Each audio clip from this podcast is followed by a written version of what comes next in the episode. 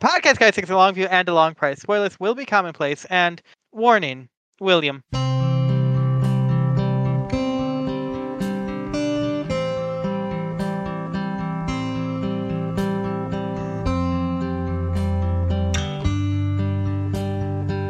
Good morning, faithful reader. Welcome, fortunate seeker. This is Podcast Guys Talking, Erratic Errata. Podcast Guys Talking, Erratic Errata is a whirlwind reread of A Practical Guide to Evil, where a historian and a literature scholar tackle the big questions about one of the greatest novels of the age, such as, where is the Bard?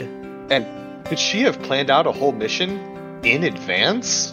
Most importantly, is Callow just full of dead horses? Oh no, just the north.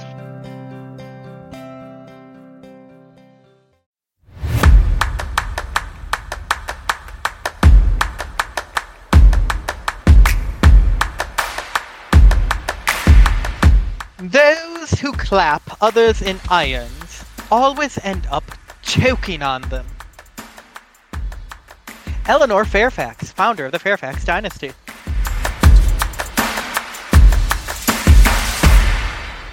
Before we get into any of the content of the chapter, I have a question. Yeah, I have a similar one, I bet. Go ahead. So I see where she's coming from.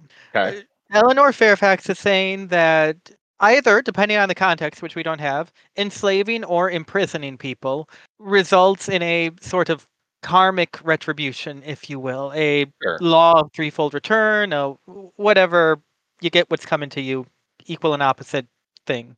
But the actual content of the metaphor is when you put a chain on someone, it ends up going down your throat holes and killing you, which is kind of awesome, actually, but not necessarily what I'd expect. Oh. Or? I see. You were saying the metaphor doesn't fully check out. My question is more about the actual phrasing here and what exactly the antecedent of them is. I thought this was a vor thing.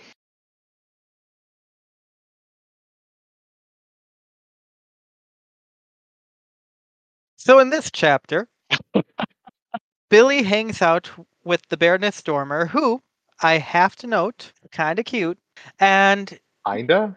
Well, we'll get to it. And they talk about what they're going to do, and then he goes and does some stuff himself in the enemy camp, including some stuff that might not necessarily be anything but good and cool, which makes him uncomfortable because it's him, but, you know, I guess. Are you telling me that Erratic Errata gave us a nuanced character to hate? I'm sure it was an accident. Yeah, probably. Yeah, but the chapter starts off, like you said, with us meeting the Baroness Stormer in person, and this is a William perspective chapter, so obviously we start with a pretty unsurprising emphasis. The chapter begins with William telling us exactly how beautiful the Baroness is, and it's it's definitely a beginning. Listen, we all know how Kat is. But when Kat does it, it's fine, because we love Kat. When William meets somebody and is just like, oh, and also, so hot, it feels creepy. But, you know, I think the real creepy thing here is the enormous age gap they've got going on. True. William is describing how stunningly beautiful she is, and says that even in her late 30s, the sight of her smiling was enough to make his breath catch in his throat. William has, by including the word even in here, explained to us that somebody in their late 30s is basically too ancient to look nice. Late 30s is like a normal adult. William, normal adults, they can be attractive too. It's okay. This weird focus on her age is very strange. But William has to make everything weird all the time. And he does this. He does making it weird, because he says the sight of her smiling was enough to make his breath catch in his throat. Now, I've seen some pretty people, and I can respect a smile stopping your breath in your throat. Great. But after that, he has to note, he fancied he was less swayed by her charms than most. Like, you can want to be the uninfluenceable protagonist, the one cool-headed soul out there. But if someone's making your breath catch in your throat because they smiled, come on, Bill. Like, among things that you can control, breathing is the one that takes the least effort, like intentional effort on your parts to make happen, and still he lost it. Yeah. I'm sorry, I don't want to correct you in front of all our listeners, but I do want to note that breathing is actually taking active and conscious effort from everyone listening right now. And you know where your tongue is in your mouth. How's that nose looking, by the way? And you just lost the game? Nice. I feel a little dirty for bringing that one up. Yeah, just a huge callback. Wow. What year is it? Oh, yikes. Don't want to dwell on that. Every time I look at the date. Yep, don't want to dwell on that one. So, something about a heroic interlude, I think. Oh, yes. Speaking of what year it is, I don't say this lightly, and I hate to share the image everyone has of me, but I don't necessarily always value what is held to be virtuous in our society today entirely. But one of the more egregious errors of the modern world, I think, is that ambition is held so often to be simply a virtue, whereas classically it was a sin. And yeah, I'm community-minded. I want people to work together. I don't want people to elevate themselves above each other unless they are literally the hierarch, in which case, yes, please. Mm-hmm. But William, in this one and single case, until later in the chapter, displays an awareness of actual virtue because he says of the Baroness Stormer that ambition did not drive her, and he sees that as a credit to her. And I like that. We don't need ambition, or personal ambition, if I need to clarify. We need people working together to make things a better place, like Catherine did when she started this rebellion that's going to leave thousands of people dead and get a demon out there accidentally. Though she couldn't have seen that coming, but it is her fault, because she's Cat. Just to go back, did you say ambition was not a classically admired trait? Everything is a cycle, and I think you're probably going to bring up point where there was an admired ambition, maybe, but point ambition. So I don't know if you've heard about Rome, the empire that lasted for like 2 millennia. Rome. It's ringing a bell. Mm-hmm. Is that North African one with like Hannibal? Yep, you got it. Suffice to say, they were pretty big. Something that would upset both of them. Yeah, honestly. They were pretty big on ambition, and that was around for a couple of thousand years. So okay, they were way back in antique times. So I'm talking about the classical era, like Shakespeare. Yeah, sorry, my bad. Yes, Shakespeare hated ambition. Good point. Emperor Shakespeare. The other Billy. Not to be controversial, but I like William Shakespeare more than I want to kill all orcs. William Shakespeare never spoke poorly of orcs in any record we have of him. Wow, that's actually a really good point. Not many people talk about how pretty apathetic he was towards orcs. And a lot of people talk about how pretty pathetic Hamlet was. That's a Shakespeare... Okay, so we find out Billy and the Baroness are discussing war, as is frankly appropriate in their position, and she can bring 5,000 to bear, and then says, though I hesitate to commit some of them to a battle, they are peasant volunteers, untrained in the arts of war. And I know that regularly leadership laments that they're having to commit peasant conscripts to war because they're not good at war. But the phrasing here isn't, they won't battle so good. She says, I hesitate to commit some of them to a battle, which I choose to read as, I don't want to make these not fighters fight. And that is the most generous view towards peasant conscripts we will get in the entire guide. And good for her. She's not ambitious, and she doesn't want peasants to all die. That's setting a pretty much insurmountable bar for the rest of the leadership of Calernia, so yeah. And for all of medieval Europe, at least. Literally, any monarch born after 1283 can't virtue. All they know is commit peasants to battle, be ambitious, twerk, be heretical, eat hot chip, and lie.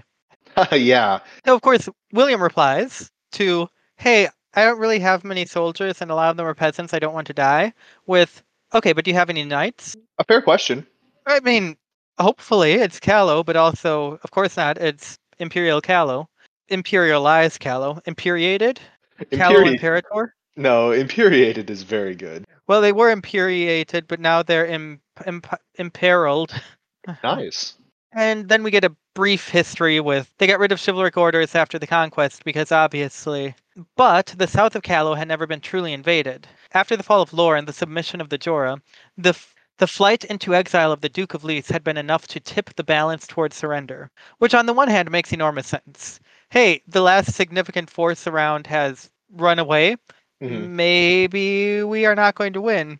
But also, this is the vestiges of a good kingdom backed into a corner. I bet Black had to do a lot of story suppression there. I'm not saying a story has to form, because he did manage to make it the story of the flight of the last bastion of good and the clamping down of evil. It worked. But it could have tipped. The peasant hero who finds out that they're one of the Fairfaxes who, you know, blah, blah, blah. This is lucky. Yeah, that very well could have created Joan of Arc, but story back to Joan of Arc. Is Catherine just Joan of Arc? I think Catherine is Joan of Arc, yeah. Although, in all the various wounds that she takes and the deaths or near deaths, I don't think she ever gets burned down. Also, if Catherine is Joan of Arc, that makes Black the Archangel Michael. Captain's like Saint Margaret. Yeah, this all fully checks out. Well, you're speaking with a hesitation, as though this is evidence against Cat being Joan of Arc. Okay. My favorite part of the actual history of the world is the part where Joan of Arc deliberately plunged France into rebellion against other France in order to help England keep its hold on them, because England was better for France than getting free of England. Yeah. And then when she died, but used that to slip a story in and killed her rival, but he actually was okay. And I mean, yeah, this is all Joan of Arc stuff. And then when Joan of Arc brought back an early king of... Probably Arthur, right? Yeah, when Joan of Arc resurrected Arthur. Who was a giant spider at the time. Probably would have been a... What's a good animal for... England doesn't have good animals, though. A hart. A giant rat. Like a London plague rat? Mm-hmm. London, historically speaking, had some of the best plague rats in the world. And this is coming from a former New Yorker. London had good rats. New York has the best rats. Do not get me wrong. They are so big, and it doesn't feel like home if they're not around. But while London had good rats, unfortunately, we learn here that Callow only had good horses. During the invasion, during the capitulation of the kingdom, rather than let the Praesi end up with the best cavalry in the world, or at least in Calernia, the Callowans butchered all of their horses in, the north and central of Callow. They butchered all of their horses. For a horse people, that's rough. For an any people, that's rough. Also, maybe not also, I would just like to punctuate this with one large yikes. Maybe even a yikes and a half. Do you know about the stereotypical historical production of glue? I mean, are you suggesting that Callow got really sticky after the conquest? I'm saying they were in a sticky situation. Very good. But apparently, they actually held on to even knights down south in, I'm sorry, but surprising quantity, given the penetration of the empire. Mm-hmm. The Baroness had 100 when they started the war, which is a weird way to say it. But can you tell me how many knights she had in terms of hooves? Pairs of hooves, actually. Yeah. She said, I had 200 hooves of knights when we started the war, not carrying their spare horses. Thank you. But, I really can't understand cavalry unless I know how many hooves there are. But they're all with Talbot now. Hey, we know that name. But we don't yet. Hey, we don't know that name yet. But we're gonna. Hey, we're gonna know that name. You know what name we do know? Several at this point. And one of them is Heiress. Yep. Everyone's worried that Countess Elizabeth will be in trouble because, oh, look, the Silver Spears are dead, which means all of the legions are coming so hard. All of them being two. But William is confident. She'll hold, he promised. As soon as we've dealt with the Heiress host, we'll move to reinforce her. And I know Billy is named. Mm-hmm. I know he doesn't... He's totally reasonable in not being hopeless about the endeavor. Sure. Yeah, absolutely. But even if this wasn't literally Akua Sahelian, fam, maybe consider that things might go a little sideways when dealing with the heiress of the Dread Empire of Praes, armed with super slave soldiers. Side note, slavery is the worst, and heiress is the worst. And also, slavery is still not illegal in the United States, so that's the problem. But it right is, Senator. It is illegal in Praes, which is why the sentence I'm about to read to you is very much not slavery in any way. Heiress is a good girl. It says here, the Stygians did not retreat or hesitate, for the leather cord around their neck could choke them in an instant, should the person owning them wish it. Not slaves. I wanted to make a comment here regarding how the ostensibly free world so many of us in the West live in, where we have all this opportunity, can do anything we want, but not really, because we're constantly under the threat of death if we don't have income. Fact exacerbated in a country like the United States, where even your health care is contingent upon holding a job so you have insurance, which is wild. And even should you follow all the rules and have a job and get the health care, you still may, or get the health coverage, you still may not have the health care you need because it's not profitable. And I had the urge to make a comparison here about freedom not actually being the freedom it's claimed to be, but you know what? Slavery is way worse and super bad, and they need to cut those cords off those necks. And if anyone did that, they would be above reproach. Yeah, I mean, very good. There are different types of slavery and different tiers of slavery, and it's all bad for sure. That said, having a magical cord around your neck that kills you if you disobey is probably towards the bottom of the list of bad slaveries. Like, that's real bad. Stygia in the United States, racing to the bottom of ways to do slavery. Ugh, yeah. Gotta love that race. It's going just so bad. Do we know how slavery, how freedom, how one's place is determined in the Stygian system? Because how you become a slave is different in every system of slavery. Mm-hmm. Are these war winnings? They're trained from birth, aren't they? I believe so. Are they historical war winnings? Is it racialized? Is it... Yeah, I don't recall. Lottery? Was it Brave New World style where, yeah, you're a slave, but you're happy to be because you're in the best class of people. Slave. Yeah, we're going to call that our January Patreon goal. If you suddenly give us $100 on Patreon, we'll do an episode or two on Brave New World. Huxley's always an interesting read. Oh, all right. I guess I just got signed up to have that on offer, but cool. I would. Can you believe that would happen in the year of our Ford 2024? Yikes. I'd read A Brave New World again. That's fine. Do you know what William would not do? What would William not do? William, who thinks lowly enough of the heiress that he's not surprised that she's not above slavery, even though the Praesy forbid it. He would not even put it above her to summon devils if things go sour. Ooh. Akua Sahelian could summon devils. Can you imagine? That would be the absolute depths of her lack of morality, for sure. That would be the signal that all is lost. The funny thing here is not only the demon, but also she's literally about to be the diabolist. So right. Also good for her. Turning a city undead. Like, yeah, she's pretty rough. Honestly, just gods forbid women do anything. Oh, let Heiress diabolize. More women war criminals. You're right. I apologize for standing here as a man and telling Heiress, trying to give permission to Heiress for what she can and can't do. It is not my place whether or not she conquers Calernia using devils or demons or the undead or whatever. I will stay out of it. And I sincerely apologize. Actually, A Practical Guide to Evil really is more women war criminals. Series. I mean, let's look at the big four players for most of the series. I think the only major... No. But how many of the major war criminals are not women? Black and Nessie. Tariq. He's not a war criminal. He's just a terrorist. Kairos. Okay, but he's a cutie. Yeah, actually, Kairos is I will not condemn anything Kairos does. What about the Hierarch? Do you consider him a war criminal? No, everyone does what they do around him voluntarily. True, and there's a lot of elections and stuff and trials, so that must be fine.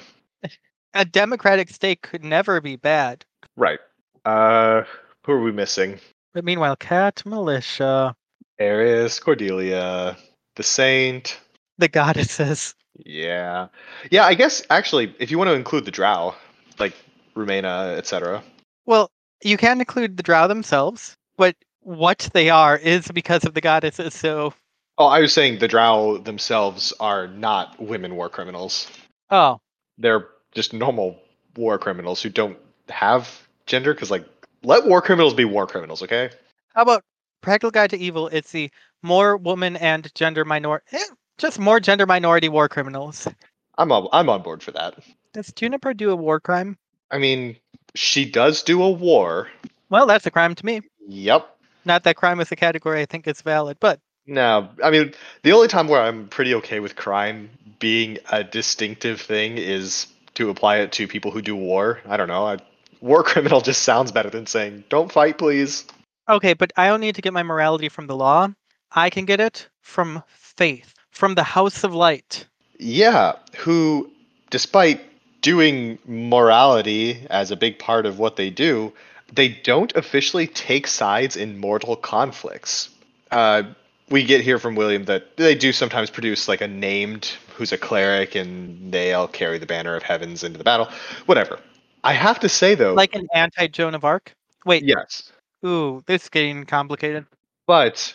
I have to say, given how most wars that we see, at least, and a good historic wars, especially those related to Callow, are pretty well defined as being, as objective as possible within the terms of the universe, capital G good versus capital E evil, I would say that Praes invading Callow isn't just a mortal conflict, and that a crusade against Praes isn't just a mortal conflict. So it's interesting that the House of Light doesn't take sides officially. But the thing is, it does. It's just not the Callowan House of Light, which, to be fair, William's kind of our perspective here. That's what he knows. Yeah. But the House very clearly can, or in the case of Procer, has been a powerful political force. Also, it's been a powerful political force in Procer. It's just officially not, which is always a fun dynamic. And that reminds... What's this? Oh my! I'm so sorry to report everyone, but now it's time for Deicide and Applied Blasphemy.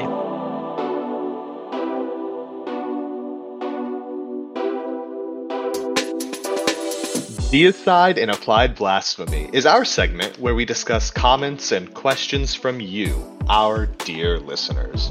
We have falsely assumed the thrones of your gods, and we invite you in this segment to challenge us for the mantles. You will not succeed, and we will continue on, unceasing and unerring.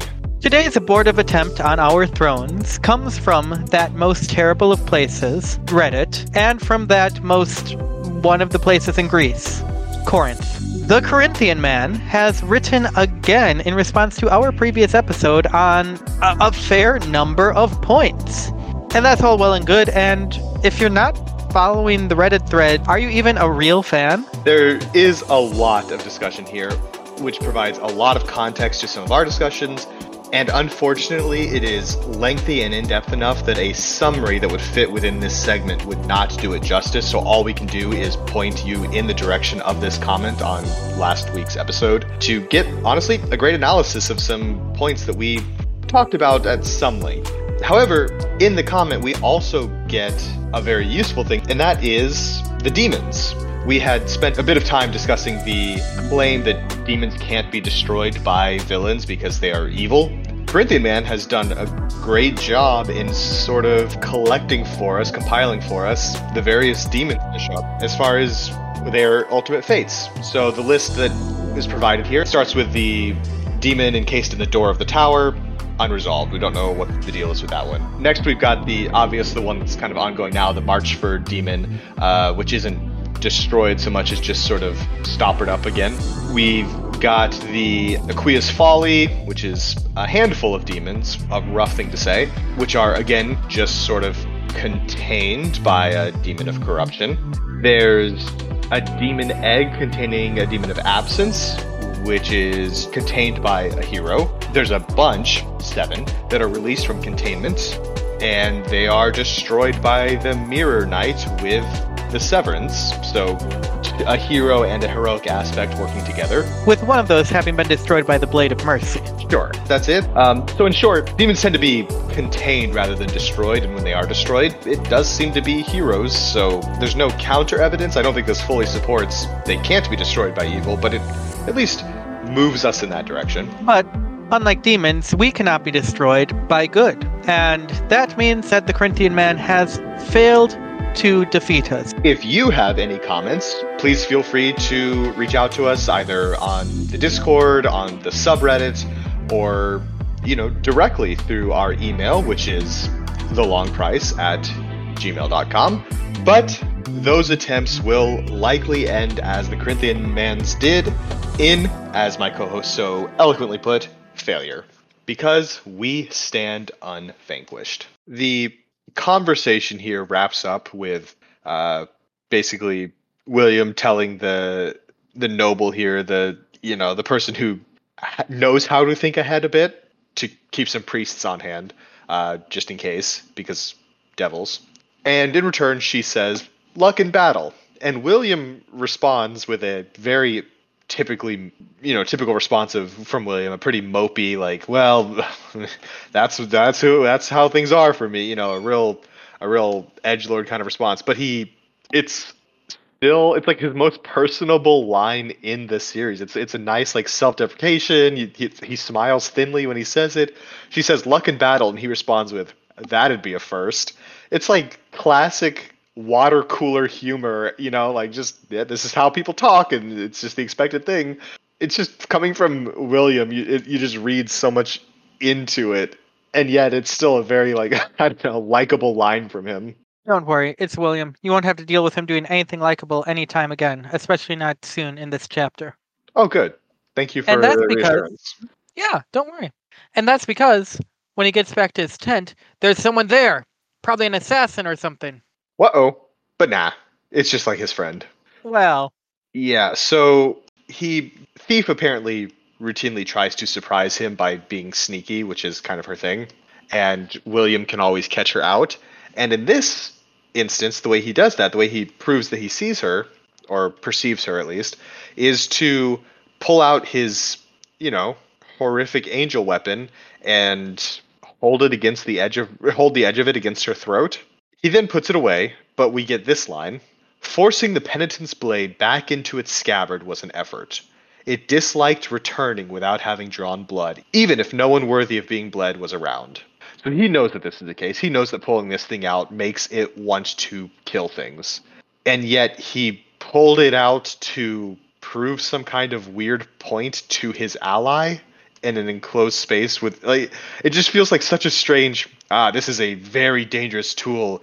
I'm going to pull the pin on this grenade, but don't worry. It's just to prove a point. I'll put the pin right back in, I promise. To be fair. Okay. What if he didn't know for sure at first? I'm not going to be fair to him. Yeah, he's just a jerk. Yep. Who will never do anything positive ever, I'm sure. You keep saying that and you're making me nervous. Don't worry about it, because he's an idiot. Oh, yeah. I'm sorry. I know we don't use that kind of harsh language on this podcast, but he's super dumb. Because he did all of that nonsense in Summerholm, getting his allies killed and captured and getting a whole lot of people hurt. Mm-hmm. And you think, okay, sure. But he's trying to get the warlock. He's trying to mess with Catherine. He's got reason. He doesn't know how it... He doesn't know it has to go so badly. Nope. No, he did. Because when Thief informs him that Heiress's host has moved half a day's march now, and he says she knows we're after her then, he thinks that it had been too much to hope she wouldn't see them coming. Still, he was confident in his chances against this particular villain. And here is the part where, unlike Squire in Summerholm, she wasn't fate-bound to survive the encounter with him. He went to all those lengths against Catherine in a combat he knew he couldn't win. Mm-hmm. which meant all he could do was lose more the more he invested. He's so dumb. Now, to be fair to William, there is a chance that he learned about Catherine's story and their bound stories afterwards from the Bard. And I just realized I started this with, to be fair to William, yes, he's an idiot. I agree. You say the Bard, though. I did say the Bard. But she's not here. What? Where is she? Well, it's hard to know, but she's probably just drunk in a ditch somewhere, right? Frankly, Wrong. Thief says that she plays it up well, the clumsiness and the slurring, but no matter how much hard liquor she puts away, she's never been more than tipsy. And, okay, yeah, sure. Like, cool, we're beginning to get to, oh, the Bard's more of a player than a piece? Cool. She's not just a Bard and they're like that, maybe? But, we remember when we saw the Bard, it was considered whether she had a bottomless flask with all she was drinking out of it, and how that would be such a waste of magic, such an extremely expensive magic to have. But I just now considered, maybe she's not actually even drinking all that much. Maybe she doesn't have magic alcohol, and she just sips at it a little bit when she really wants it, but otherwise, you know, in the words of William Jefferson Clinton, she put it to her lips, but she did not inhale. Which is, I believe, how you drink from a flask, right? Yeah, you put it to your lips and you inhale. Pulmonary inebriation. Mm-hmm. Maybe. But I find that really funny, and I choose to believe that now. All right, that's fair. She tricked all of us. Yeah, William hears this. She's playing it up. She's not actually as drunk as we think. And William's response to that is to frown and say, "You think she's deceiving us?" He hears this thing. Hey, named all have quirks. They all do weird things. We don't know what's up with the Bard fully yet. So even within the bounds of just another named, she's got her quirks. She does her weird stuff. She has her history she's trying to hide. Like, that's all very normal. And yet, when he hears, she probably isn't that drunk and is really just playing it up a bit for her audience, this man's response is to immediately leap to the dimmest view of the situation and basically harsh accusations. This person we've been traveling with who has helped us out, yada yada. Oh, she's been deceiving us. It's a very William response to have found out that the Bard's not that drunk, actually. I would fear for my life if I ever had to reveal to William that I don't know, wore a wig or had contacts. Right. But Thief actually does bring up something that admittedly is a little concerning in the comportment of an ally. Because they went to Summerholm to fight the Warlock, to kill the Warlock. Mm-hmm. They had a band of 5. And apparently Thief has some story lore going on, because she knows monsters like that don't go easy. One of them was going to die to Warlock. She says, "It couldn't be you, because you have a mirror on the other side. Hunter was meant to be your right hand, ill-suited as he was to the role. You needed me to get into the city and to get out afterwards. That left Elmorava and Simeon," William finished. "Your point?" And it kind of starts to seem like a setup. Not of the party, but of Bumbler. Yeah. Thief explains they're both Bumblers. You know, they both have that clumsiness aspect to what they do. So there's a redundancy, which doubles down on, yeah, it should be one of them. And then we get this really neat analysis because it works in both layers of interpreting the story, both in the narrative of the in-universe narrative of the guide and also the narrative of reading the Practical Guide to Evil for us. She says, "But how much of an impression did Conjurer make compared to the Bard? He barely talked while she was always in the background, larger than life, drinking and badly strumming her lute. The bumbling Conjurer was on screen a bit, but when he wasn't actively bumbling his magic or dying..." No, both of those were great. Yeah, great character, love him. He wasn't mentioned. We never got and in the background, he was XYZ. No, that was the Bard's job to be right behind what was going on or in the midst of what was going on. It's great that she was a background character from Thief's perspective and from William's perspective. The Bard was a background character, from the Thief's perspective, from the Lone Swordsman perspective. The Bumbling Conjurer was a background character in real life. And not the way that Scribe is, where there's an intentionality, a stealth to it, but just, he's here, but like, we kind of forget about him. And William doesn't like that idea that she's placed herself, in this case, just to shelter in the death of an ally, which by sheltering she arranges. And he says that she always gave him good counsel, to which the thief retorts, "She's given you the advice that keeps her story moving along. And I don't know about you." We didn't mention her, but women war criminals, anyone? Yeah. "And I don't know about you, but I'm not looking for a starring role in a tragedy." And I think that thief, whose name we have not been given, and William also hasn't been given, in fact, is the first we see in the story to actually question the concept of the Bard, to rebuke it, to start to peel back that curtain. Minimally, it still sounds like a mortal threat and not even necessarily a threat so much as something to keep an eye on. Right. But, let's keep an eye on this. She's a perspective, apparently. She's a perceptive one. She is a perspective one. And more than that, she's an acquisitive one. She has apparently stolen some outrageous stuff in her time, she says, comparing it to Praes stealing an entire kingdom. Right. And both of those are pretty big, but just you wait. Just you wait. It's gonna get...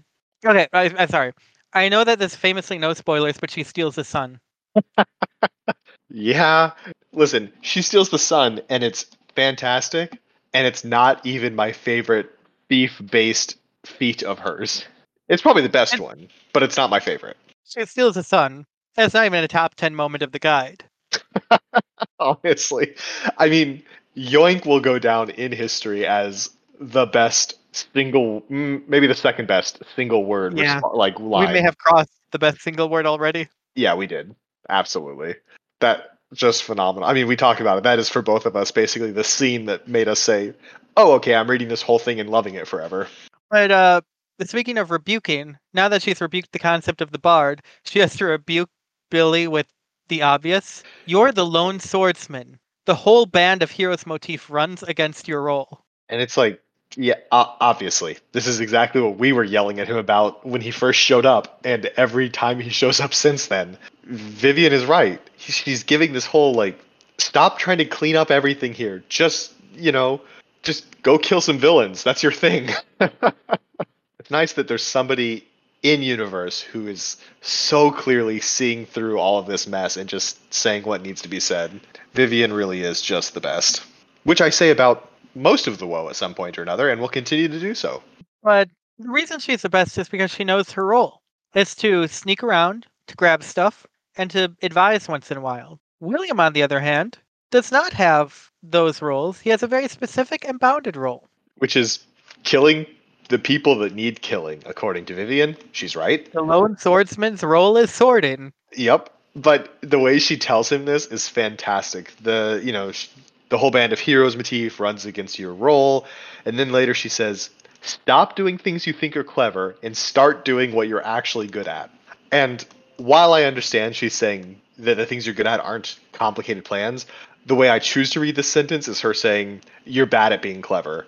Which is also true, so I think it's completely fine to read it that way. But I love the way she is just letting William have it here. It's very good. Now, I'm something of a traditionalist, and I don't think we should let William have anything. Okay, but fair. Good job, Viv. Or whatever your name is. Speaking of good job, Viv, however, after their chat, she leaves. And the last line of the section of the chapter is, "It took him a quarter bell to realize that at some point during the conversation, she'd stolen his purse." I respect that energy so much. It's so good.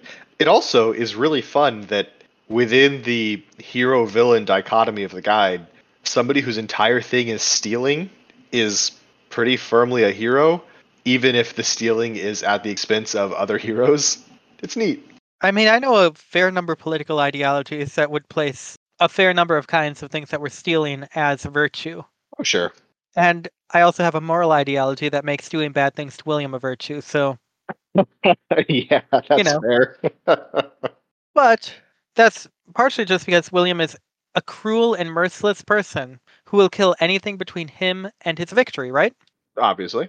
So he sneaks into the enemy camp, sees one of the slave super soldiers, and punches him, elbows him in the back of the head, knocks him unconscious, and then hides the unconscious body in a crate and moves on. Yeah, he spent some time knocking people unconscious, in theory. Do you remember back in the war games when we had trouble with the concept of a 30-foot fall being a mere injury? Oh yeah, that was back before I was a licensed doctor. Oh, so you're saying that's fine now? Yes. Yeah, we'll see. But the William takes his, tries his hand at debilitating injuries being mere unconsciousness. We get the description of him being way faster than the rest of these people. He's named, he's using a sword. Sure. Somebody is coming towards him. He describes this person as looking like they are swimming through mud. And then we get this. 3 steps blurred, and the flat of the sheathed sword slapped the chin upwards. The strength of the blow enough that just sailing through the air, it caused a small gust of wind. So why did he bother keeping his sword in the sheath? If he is swinging at full speed, compared to somebody who's moving so slowly that it looks like they are swimming through mud, and he's creating a gust of wind with this blade that he's swinging into somebody's head, they're dead either way. You might as well use the sword and make it clean, I guess. Like, this guy doesn't have a jaw anymore, right? In the early editions of the world's most popular role-playing game, mm-hmm. back when instead of being run by the Wicked and Evil Hasbro company, it was run by the Wicked and Evil TSR, clerics could not use bladed weapons. And the rationale for this was that they were forbidden to draw blood. Sure. So instead, they would bash someone with, say, a mace, rather than draw blood. Don't know why I was thinking of that just now, but it felt related. Yeah, I respect the connection. And speaking of connection, what is the most intimate connection two people can have? Are you going to say, like, murder? Oh, no, I was going to say brotherhood. Oh, of course. Now, I'm sorry, is that my segue? I feel like you've done this long enough to know that that's generous on my end. I really thought you had a thing to say. Okay. Okay, fine. No, we'll swing it. No. Imagine that you had a whole litter of brothers. I'm imagining it. Okay, now I'm going to kill you. Okay, is this part of the imagining? But I can also kill all of your brothers. Oh, okay. Do you have me kill all of your brothers instead of just you? You're dying either way. How many brothers do I have? A phalanx. A phalanx of brothers. Am I the oldest? Yeah, you're like number one. Okay. Have any of them like narked on me to our mom lately? Actually, none of them have. Whoa. And also, you've been absolutely perfect. Love listening so much. You're so obedient. Don't worry about it. Also, you'll die if you're disobedient. Okay, last question. Last night when I went into our shared room, the phalanx room, and I asked to... And I said it was my turn for the PlayStation. Did they let me have my turn? Who determined it was your turn for the PlayStation? Mom told me it was my turn. Oh, then absolutely. You were given full control. Okay. In that case, I will not have my phalanx of brothers killed. Congratulations. You're as cool as my favorite character in the guide right now. Ophan? Ophan. I hardly know... no, wait. Huh. Yeah, he's great. William rolls up into the command tent and then basically just steps in, sits down to hang out with these fellas. And one of the officers wants to raise the alarm, but Ophan doesn't allow this and says, the line here is great. I'm afraid we are all already dead, Parth. Finish your cup. Raising an alarm will only cause the death of more brothers before he leaves. I mean, yeah, this guy rules. But not literally. He's, like a slave. Sorry. A poorly paid... He's an intern for the Heiress. Well, no, you don't understand. So, he is not just gaining valuable job training, okay. But after a probationary war... He will be entitled to a portion of the proceeds of his involvement, equaling no more than fair bit less than poverty wages. So okay. He has food and board provided during the war. Oh, nice. And very plainly, he's First Spear. He had ample growth opportunity. Opportunity for advancement. an ample opportunity for advancement, not to mention how he can synergize his portfolio. So I'm sure he's got a great portfolio. But William asks to sit down and join them. He's poured a glass of wine. He takes a small sip, and then we get another great William bit where he takes a small sip and has no idea whatsoever whether it was a good vintage or not. And I just, this is one of those moments, there's a few of them in this chapter and a couple other times where he says something and he would be so funny. Like he would be such like a goober that we would just laugh with and at a little bit if he weren't so awful. Like I love the idea of this guy rolling up, super confidently taking out some guards, coming in, sitting down, having a glass of wine poured for him by his enemies, and then just being like, I have no idea if this is good wine. It's a great scene. But a tense one, because this is William. He's going to start murdering people.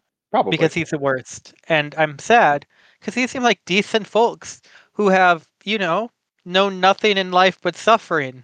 Until, of course, Heiress freed them. Don't get me wrong. Right. Because slaves don't get paid, and we, he says, are to be paid after the war. Yet, we bear the strangler still, and he taps the leather cord around his neck. He says, a strange thing, this Praesy freedom. Yeah, Heiress really did the absolute minimum. Less than, because she's employing slaves. Right. But it's really gross. And now William's race-based crimes are also going to be gross because he's going to be killing people who had even less say than the average peasant pressed into war. Yeah. And then they finish chatting, and it happens. William puts his hand on the hilt of his sword and follows his instincts. And he cuts off all of the leather stranglers. He says, there are no slaves in the kingdom of Callow, not as long as I live. And it must be made clear, William is derelict of conscience and morality, and he's a terrible person, and the worst, and I rejoice in his coming death. Mm-hmm. But this move right here is unqualifiedly and unabashedly awesome, heroic, and good. And if he keeps this up, which he does not, he would perhaps not redeem himself, but he would make himself into someone whose actions then don't need redeeming. He'd be one of the good ones. Right. I'm not saying he'd erase the crimes. I'm just saying the person he would then be is a cool person. Right. With a bad past. This moment in here is definitely one of the most heroic things we see a hero do in this entire story. It's fantastic. He has... Other than, of course, when Tariq smothers a child in his bed. Oh, yeah, I said one of. Okay. Obviously, everything the Pilgrim does is better than anything anybody else does, obviously. But he rolls up, he has the solution to their problem, and I know I just referred to being enslaved as their problem. He has the solution to the fact that there is an army of enslaved people here, because I have to imagine taking a knife to these things is not going to get the job done. They're magic stranglers.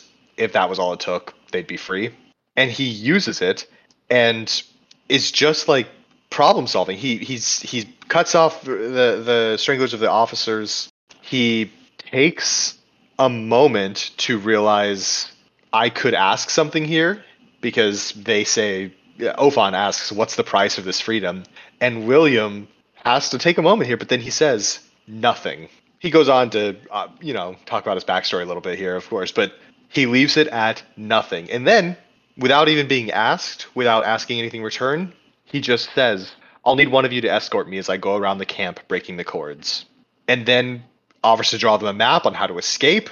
He gives some advice on how to avoid the Procer and mercenaries. He fully stands by his, this is going to cost you nothing. He goes above and beyond. He doesn't just free the officers. He steps in and frees everybody and gives them advice on how to not get captured or killed on their way back to where they want to go. This is heroism. This is what heroism legitimately is, and William does it. It's glorious. It's good. I don't mitigate that at all by saying, man, I'm uncomfortable about that. Yeah, I mean, listen, I think it's great, because now the juxtaposition of every time heroes who aren't as awful as William don't step up and do super heroic things, their comparison is now the Lone Swordsman. You know, the sororicidal, genocidal, madman, angel-influenced killer, the Lone Swordsman. He's now the bar for heroes. Have you ever read A Clockwork Orange? Unfortunately, I have not.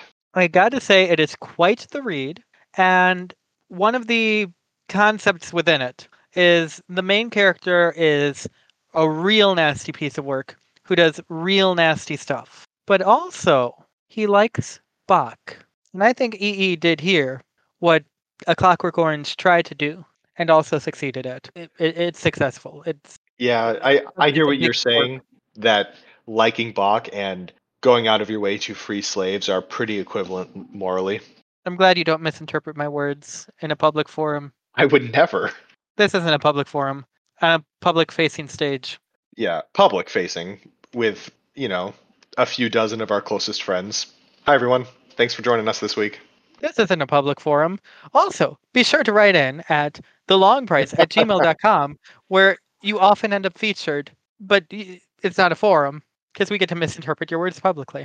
And so, Billy asks that they go live their lives, but they volunteer to follow him.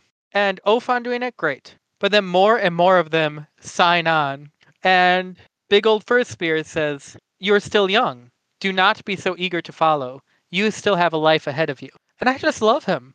A guy shows up to kill them all, and he's like, "Hey guys, let's be cool and not get anyone hurt. We're done now."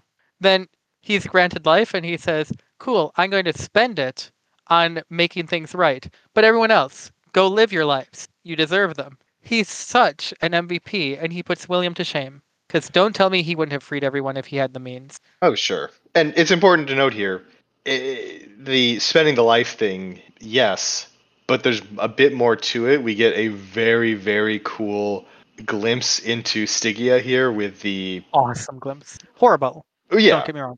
But very cool. With the two-word, oath, the... words of the city, the deities of the city. It's not exactly clear at this point, but they are.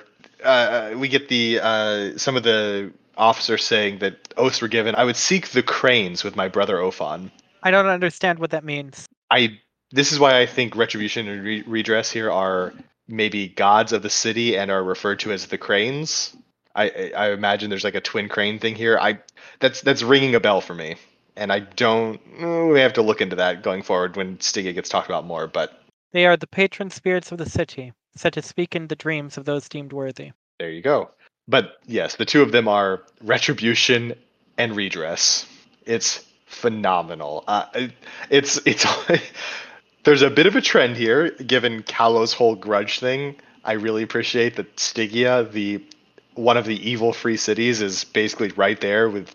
a slightly shifted approach to a very similar concept. It's great. So cool. Stygia MVP, Ophan MVP. Of this chapter, William MVP. No, okay. Actually, no. Viv. She put him on this path. I'll give her credit. That helps me sleep better at night, not giving full credit to William. You did just call the people who do the super slavery MVP. No. The people. It's not what you meant, but your words. People of Stygia, the slaves, they're the MVPs. The government there is bad, obviously. They're very officially not the people. That's how the law works. Oh yeah, I don't want to not call them people because that's a legal thing, and I don't want to be bad about it. I don't like laws. Remember, I think I've said that before. Then go free a slave, coward. Wow, you got me there. William smiled. Ends the chapter, and for the first time in years, it was genuine. William found himself at the end of a stage of adventure, not elbow deep in the corpse of his sister. And so he smiled. Look how easy life is. Look how nice life is when you're not the literal worst person in creation. And I know the dead king is alive right now. Kind of. Is he? Okay. Yeah, I would say any day that you don't end elbow deep in the guts of your sister is a pretty good day. And I mean that like... Would you be willing to say that on record? I think I just did. Oh my. But I don't think we can go into too much more detail about exactly how bad it is to kill your sister because we are out of time. But if we did go into detail, it would be like at least a little bad, right? Yeah, don't kill people actually. Okay, good. Yeah. Anyway, join us next time on Podcast Guys Talking to Radic Raditz. We discuss madness. corruption. And?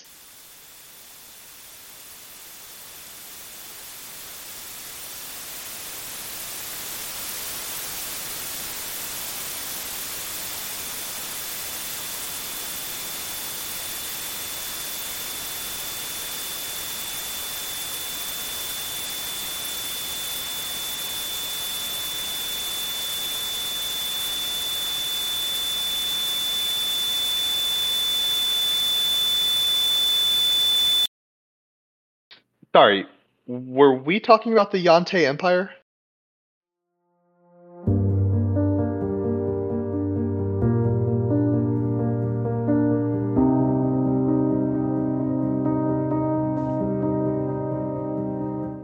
Podcast Guys Talking Erratic Errata is a fan-made podcast discussing erratic errata as a practical guide to evil. Check out the full serial at practicalguidetoevil.wordpress.com. Intro music for this episode was Cradle of Your Soul by Lemon Music Studio. Music for the epigraph was clapping music for typographic video version 2 by Brightest Avenue. And yes, I did pick this just because she said clap.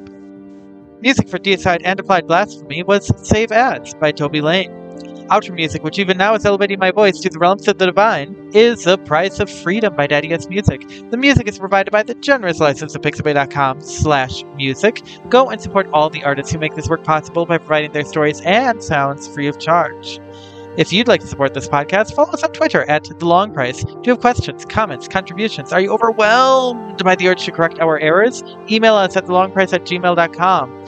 If you'd like to materially support our work, find our Patreon at patreon.com/PGTEE. Join the ranks of our patrons and be called by name, receive personalized stories and art, and access at least one patron-exclusive tangent. We implore you, don't consider joining unless you're already supporting the artists who make this all possible.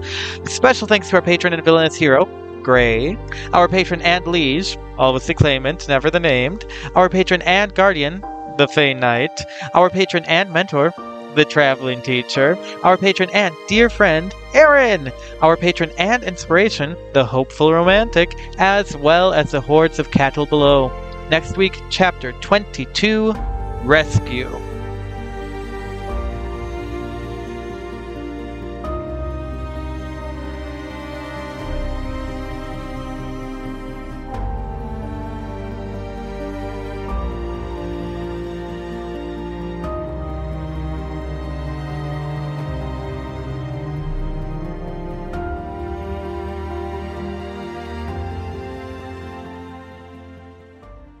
Podcast Guys takes a long view and a long price. Spoilers will be warning and content warning.